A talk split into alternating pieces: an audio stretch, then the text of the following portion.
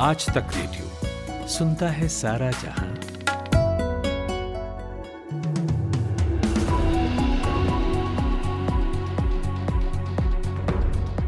नमस्कार, आप सुन रहे हैं शाम चार बजे का न्यूज़ पॉडकास्ट पाँच मिनट।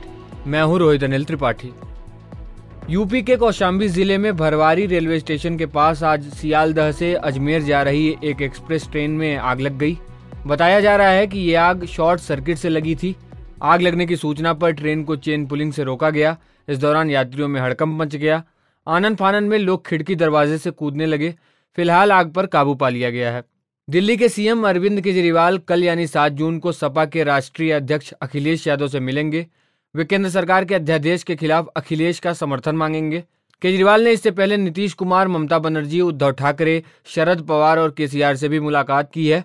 दरअसल सुप्रीम कोर्ट ने 11 मई को फैसला दिया था कि दिल्ली में सरकारी अफसरों पर चुनी हुई सरकार का ही कंट्रोल रहेगा। केंद्र सरकार कोर्ट के इसी फैसले के विरोध में अध्यादेश लाई थी। हरियाणा के कुरुक्षेत्र में किसानों ने जम्मू दिल्ली नेशनल हाईवे जाम कर दिया है। सूरजमुखी की खरीद एमएसपी पर करने की मांग को लेकर किसान शाहबाद मारकंडा में जीटी रोड पर बैठ गए हैं। ये देख पुलिस ने चारों तरफ़ बैरिकेडिंग कर दी है। मौके पर माहौल तनावपूर्ण बना हुआ है। दोनों तरफ़ से टकराव के आसार देखते हुए पुलिस ने थ्री लेयर सिक्योरिटी तैनात कर दी है। पुलिस बल को हाईवे पर तैनात कर दिया गया है। भारतीय किसान यूनियन के नेताओं ने पहलवानों के समर्थन में 9 जून को जंतर मंतर पर आयोजित किया जाने वाला कार्यक्रम रद्द कर दिया है। किसान नेता राकेश टिकैत के मुताबिक अभी पहलवानों की बातचीत सरकार से और गृह मंत्री से चल रही है।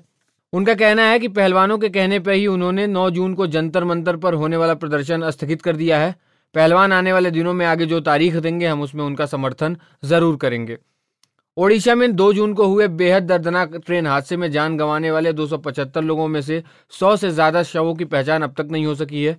हादसे की जानकारी देते हुए एक अधिकारी ने बताया कि दुर्घटना में मरे लोगों में से 101 शवों की पहचान अभी की जानी बाकी है। एक न्यूज़ एजेंसी से बात करते हुए ईस्टर्न सेंट्रल रेलवे के division railway manager Rinkesh Roy ने कहा है कि ओडिशा के कई अस्पतालों में अभी भी लगभग 200 लोगों का इलाज चल रहा है। नार्कोटिक्स कंट्रोल ब्यूरो ने आज एलएसडी की सबसे बड़ी जब्ती के साथ डार्क वेब के ज़रिए चल रहे ड्रग्स तस्करी नेटवर्क का भंडाफोड़ किया।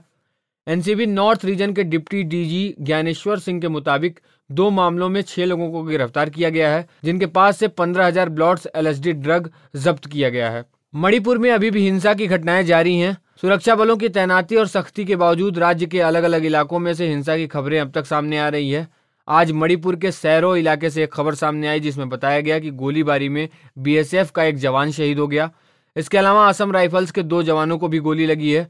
दोनों घायल जवानों को अस्पताल में भर्ती कराया गया है।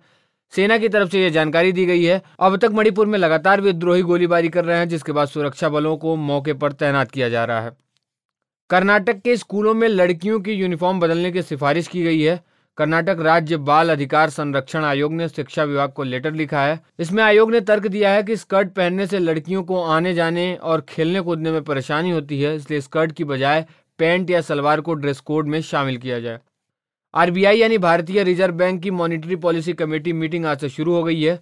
आठ जून को इस मीटिंग में हुए फैसलों का ऐलान किया जाएगा।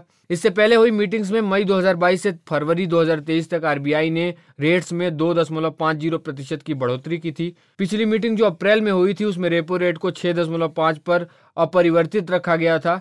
मॉनिटरी पॉलिसी की मीटिंग हर दो महीने में होती है। चीन ने सिंगापुर में हुए एशिया के सबसे बड़े सिक्योरिटी डायलॉग में कहा है कि उन्हें भारत से सुरक्षा का कोई खतरा नहीं है। चीनी सेना के डेलीगेट्स ने मीडिया से बातचीत के दौरान कहा कि उनके मुकाबले भारत ने सेना को मॉडर्नाइज नहीं किया है, यानी समय के मुताबिक बेहतर नहीं बनाया है। इसके चलते भारत उन्हें चुनौती नहीं दे सकता है। अधिकारियों ने कहा, चीन के डिफेंस इंडस्ट्री और मैन्युफैक्चरिंग के मुकाबले में भारत अभी काफ़ी पीछे है। हमारे जितना बेहतर बनने में उनको कई दशक लग जाएँगे। और रूस यूक्रेन जंग के बीच आज यूक्रेन का सबसे बड़ा डैम काखोवाखा तबाह हो गया। रॉयटर्स की एक रिपोर्ट के मुताबिक डैम का पानी जंग के मैदान तक पहुँच गया। बाढ़ के डर से आसपास के गाँव खाली कराए जा रहे हैं। खरसोन इलाके को भी अलर्ट पे रखा गया है। रूस की एक न्यूज़ एजेंसी के मुताबिक 80 गाँवों में बाढ़ का खतरा मंडरा रहा है। इन गाँवों के लिए अगले पाँच घंटे काफ़ी मुश्किल बताए जा रहे हैं। तो ये थी शाम चार बजे तक की बड़ी खबरें। किसी अन्य पॉडकास्ट में आपसे फिर मुलाकात होगी। तब तक के लिए इजाज़त दीजिए। सुनते रहिए आज तक रेडियो। किरदार जिनमें सांस ले रहे हैं, हमारी रोज़मर्रा की ज़िंदगी के एहसास।